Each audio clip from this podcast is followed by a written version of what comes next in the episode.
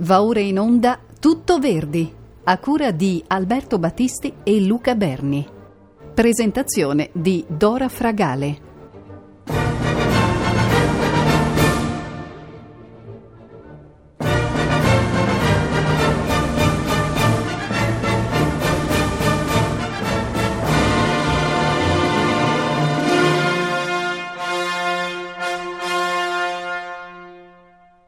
Un saluto da Dora Fragale agli ascoltatori di Rete Toscana Classica e benvenuti ad una nuova puntata del ciclo Tutto Verdi, a cura di Alberto Battisti e Luca Berni. Questa sera vi introduco all'ascolto della Battaglia di Legnano, tragedia lirica in 4 atti sul libretto di Salvatore Cammarano, tratto dal dramma La Bataille de Toulouse di François Méry. La prima rappresentazione dell'opera avvenne il 27 gennaio 1849 al Teatro Argentina di Roma.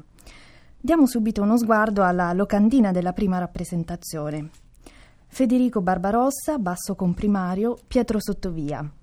Primo e secondo console di Milano, secondo basso, Alessandro Lanzoni, Achille Testi. Il podestà di Como, secondo basso, Filippo Giannini. Rolando, duce milanese, primo baritono, Filippo Colini. Lida, sua moglie, prima donna soprano, Teresa De Giuli Borsi. Arrigo, guerriero veronese, primo tenore, Gaetano Fraschini. Marcovaldo, prigioniero alemanno, secondo baritono, Lodovico Butia. Imelda, ancella di Lida, seconda donna, mezzosoprano, Vincenza Marchesi. Uno scudiero di Arrigo, secondo tenore, Mariano Conti. Un araldo, secondo tenore, Gaetano Ferri. L'azione si svolge a Milano e Como nel 1176. Il primo, il terzo e il quarto atto dell'opera si svolgono a Milano, il secondo a Como. La battaglia di Legnano è il titolo risorgimentale per eccellenza di Giuseppe Verdi.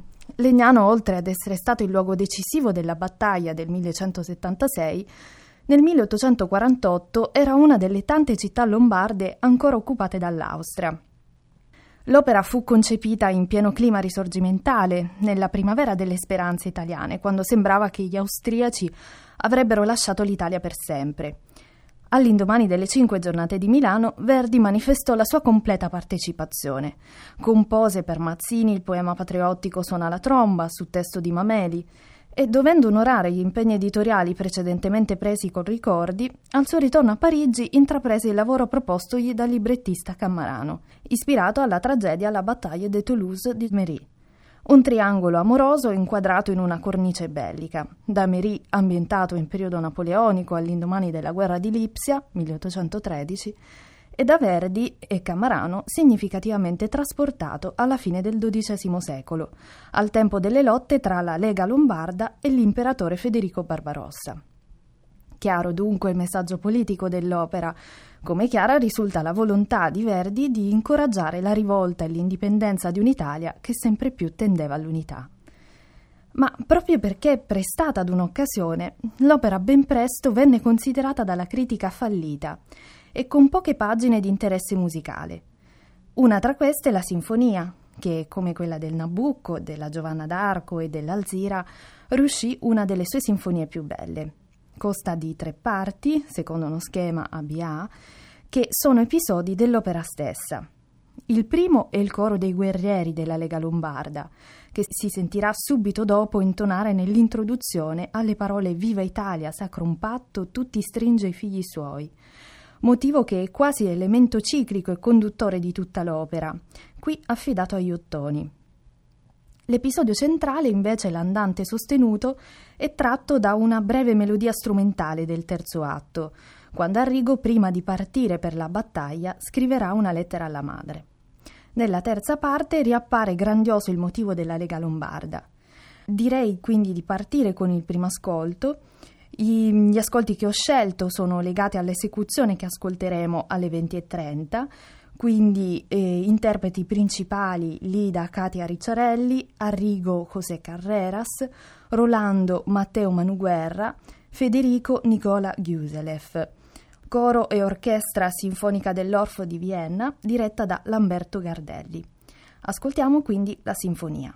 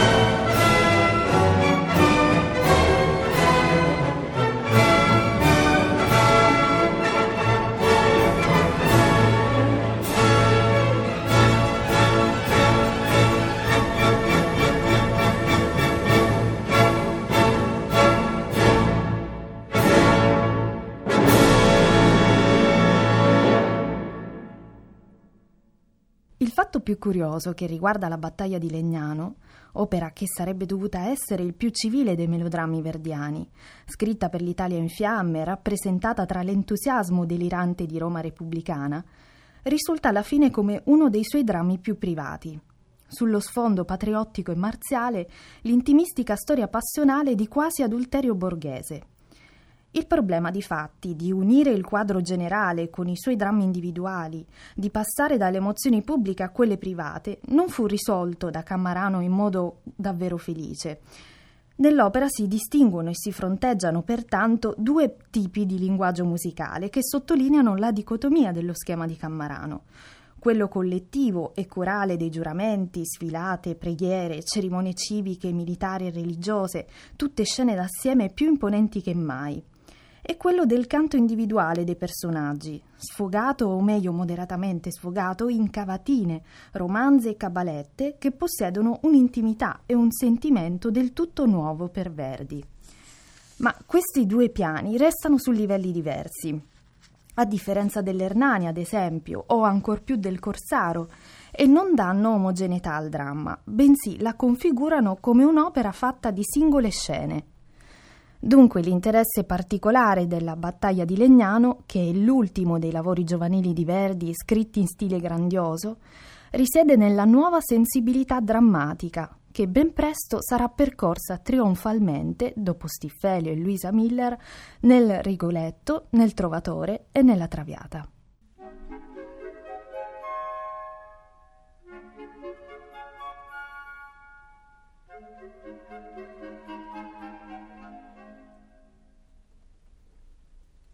La mia materna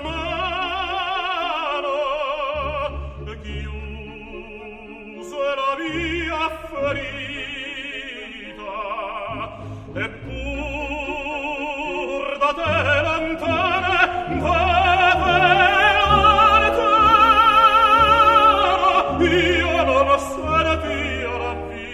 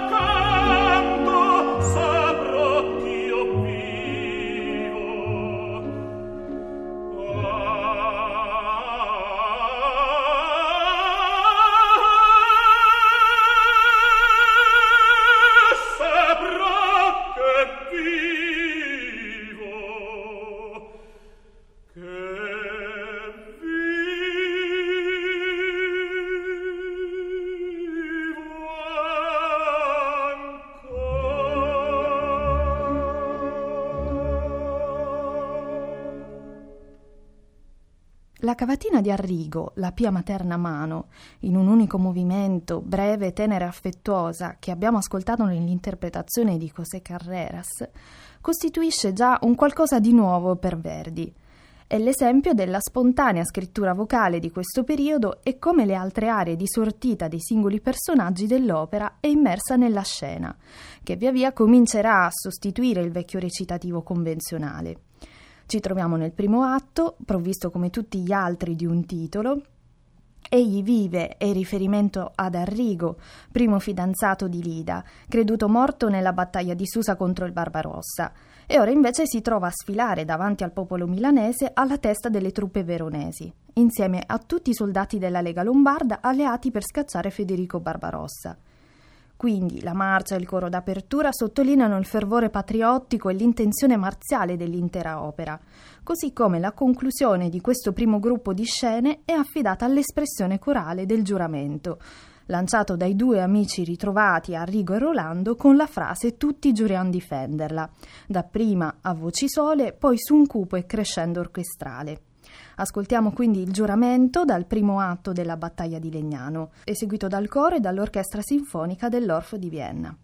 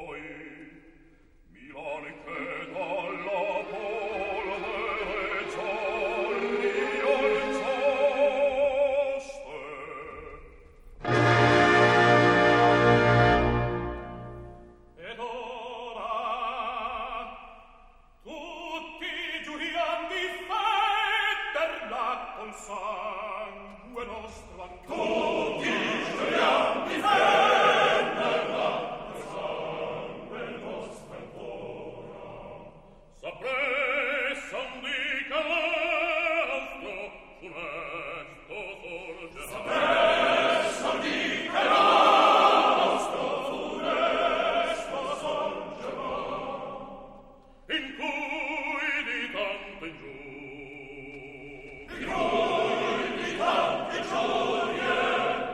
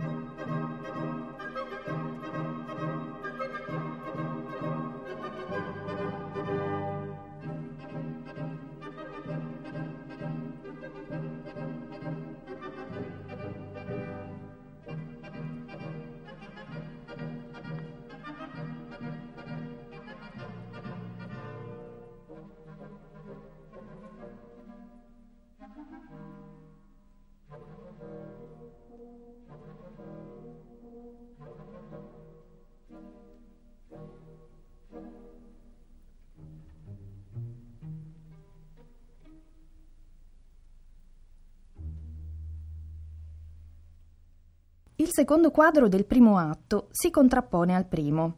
Qui ora tutta l'attenzione si sposta sull'Ida e i suoi pensieri, di cui ci informa nella terza aria di sortita, arrivando poi a dibattersi tra il marito Rolando e l'ex fidanzato Arrigo. La sua cavatina, quante volte come un dono, è un'aria piuttosto dolente, espressa da seste diminuite, che, come sostiene il Baden, ci porta diritti nel mondo dei notturni di Chopin, un'aria doppia, interrotta dall'apparizione del perfido Marcovaldo, che sarà conclusa con una prorompente cabaletta di gioia nell'apprendere che Arrigo vive, un pezzo brillante per scrittura vocale, tipico dei personaggi femminili di Verdi, forse qui anche un po' eccessivo trattandosi di una severa sposa lombarda. Ascoltiamo quindi la cavatina di Lida, quante volte come un dono, interpretata da Katia Ricciarelli, e la scena che si ignora con l'orchestra sinfonica dell'Orff di Vienna.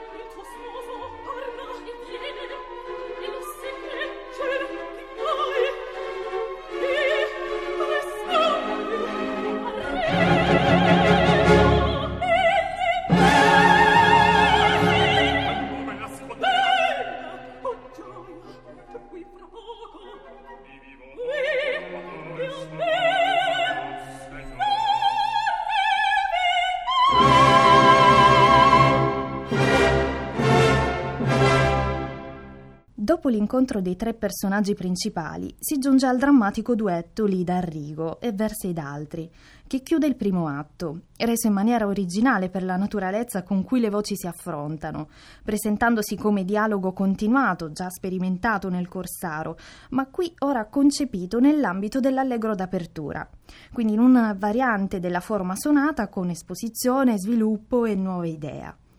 Entrambi affermano la loro posizione, Arrigo l'orrore e la rabbia che Lida appartenga ad un altro, Lida le ragioni per cui ha agito così. Un finale adatto dunque indubbiamente di grande effetto teatrale, con un Verdi, contrariamente al poeta, che guarda alla novità, sempre più in rottura con gli oziosi schemi strofici, ma che altrettanto ci allontana dalle nobili intenzioni patriottiche dell'opera.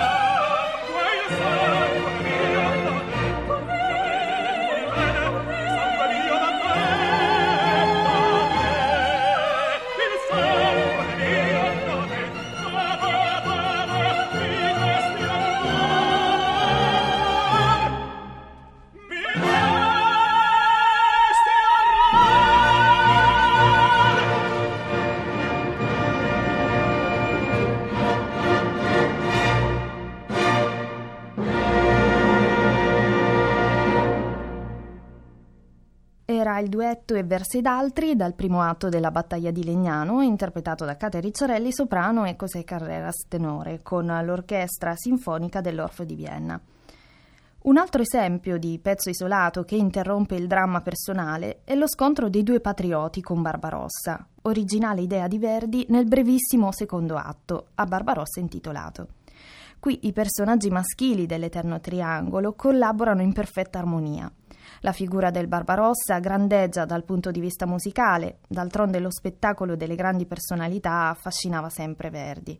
Il destino d'Italia s'unì, proclama a gran voce.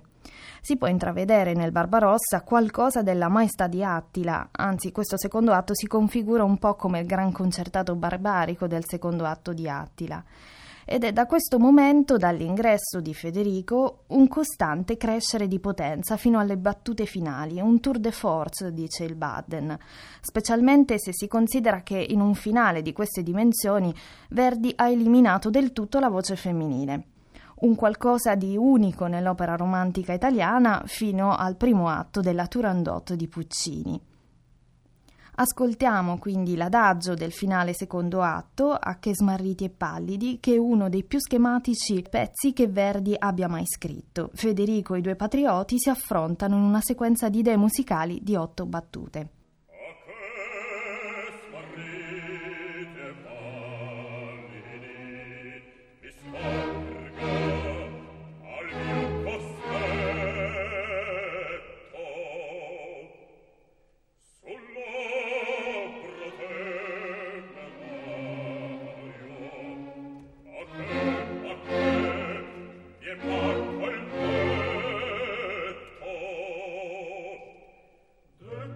Yeah.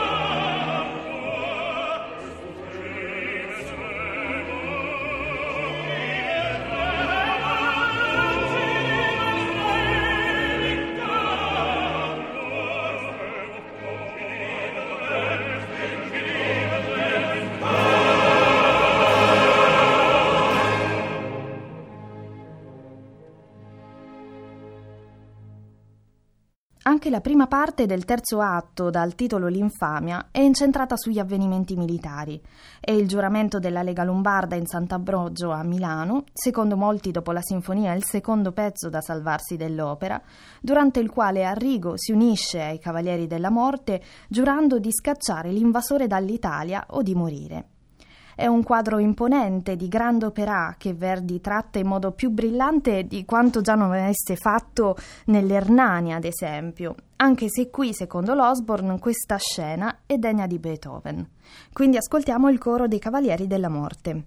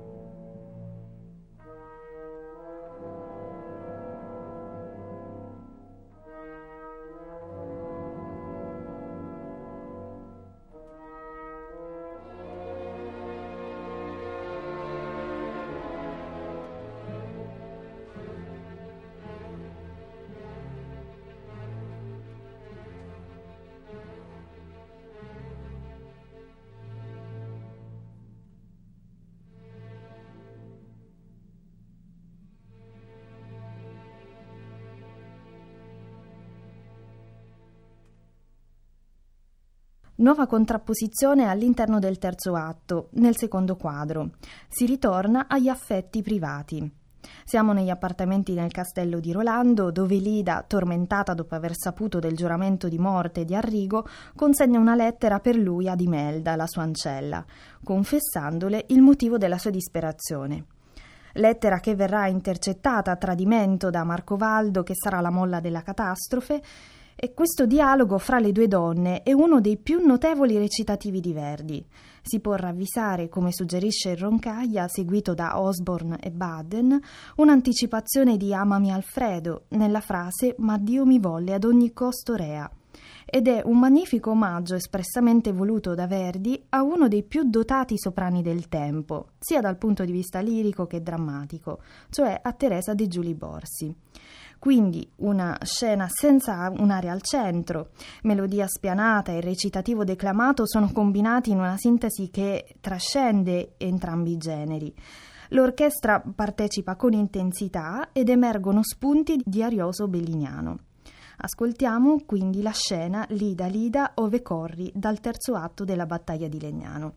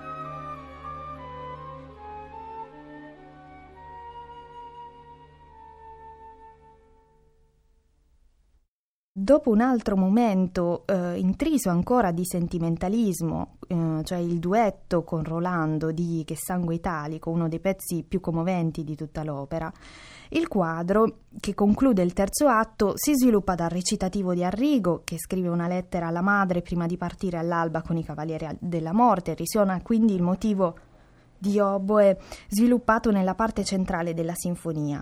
Prosegue con l'affettuosa scena con Lida, che scopre che Arrigo non ha ricevuto il suo biglietto, fino al bellissimo terzetto Vendetta d'un momento, andante mosso, dove finalmente, dopo tante laboriose preparazioni, la situazione culminante del dramma esplode. I tre personaggi si trovano l'uno di fronte all'altro, su una folgorante figura orchestrale Lida è scoperta, la furia di Rolando esplode con tipica forza melodrammatica, per esempio quando vorrebbe uccidere Arrigo, ma poi pensa che il disonore è un castigo ancor peggiore e quindi esce chiudendo la porta dietro di sé.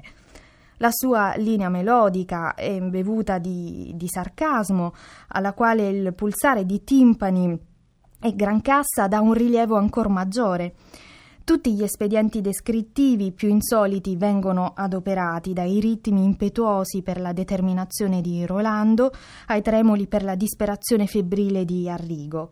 A completare la sua disperazione si sentono i tamburi militari che suonano l'adunata e quindi le fanfare teatrali. Al grido di Viva Italia, Arrigo si precipita dal balcone giù nel fossato. Ascoltiamo quindi il concertato finale dal terzo atto, Vendetta d'un momento.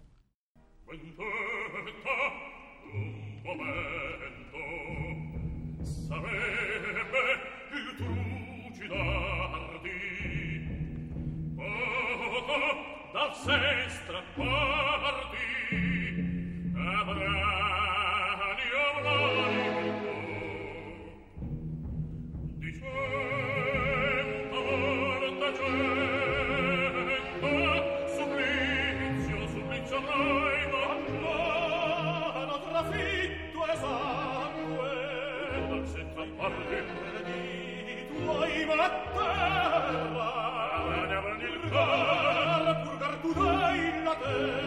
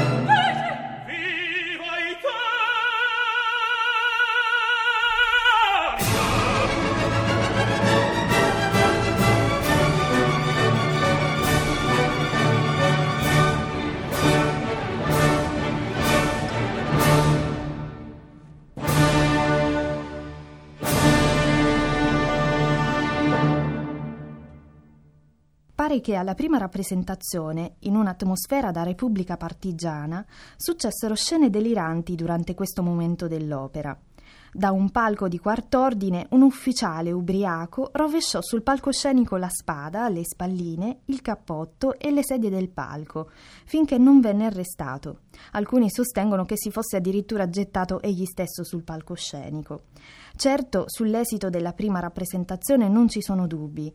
Tra i presenti anche Mazzini e Garibaldi, l'ultimo atto fu replicato seduta stante e lo stesso fu a Parma, dove fu ripresa, quindi rivalutata, col titolo La sconfitta degli austriaci. Ma entrambi furono casi eccezionali, legati rispettivamente all'alba della Repubblica Romana e all'Unità d'Italia, Parma 1860. L'opera col tempo perse la sua attrattiva di novità, quando la dominazione austriaca si ristabilì nel Lombardo-Veneto. Fu trasformata in assedio di Harlem, ma andò sempre male. Verdi, che aveva comunque un'opinione alta per quest'opera, pensò di salvarla dall'oblio con l'aiuto di Leone Bardare, il poeta che aveva completato il Trovatore dopo la morte di Cammarano. Alla fine si rivolse al De Sanctis per sollecitare Bardare, ma il progetto rimase incompleto. Nel brevissimo 4 atto, Morire per la patria, il terzetto che si sviluppa, in cui Arrigo viene portato ferito a morte dopo aver salvato l'esito del combattimento per l'Italia, ha la frase conclusiva in sol maggiore «Chi muore per la patria alma sirrea non ha», che racchiude l'essenza della filosofia dell'opera enunciata con semplice e calorosa sincerità. Verdi prescrisse minutamente tutti i particolari al librettista e fra tutti l'ultimo atto è sicuramente quello più unitario e omogeneo. Con l'ultimo ascolto del terzettino e inno per la salvata Italia concludo la mia presentazione. Grazie, un saluto da Dora Fragale e a tutti un buon ascolto.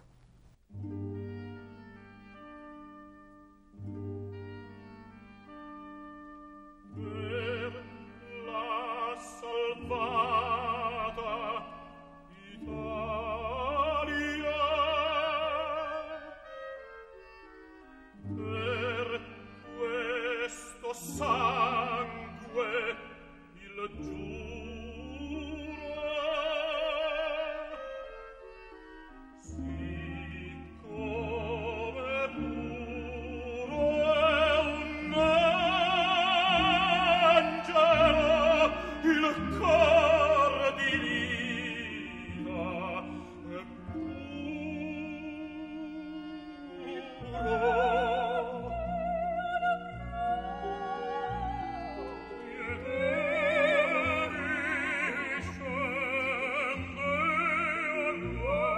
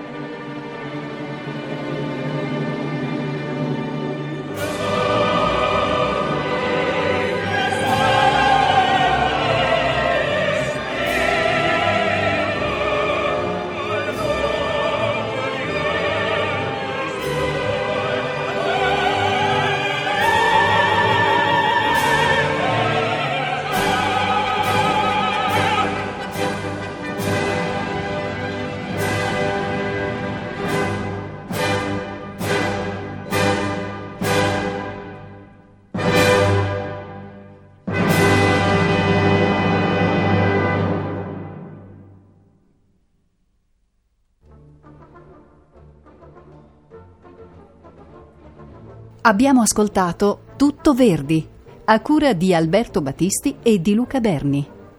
Presentazione di Dora Fragale.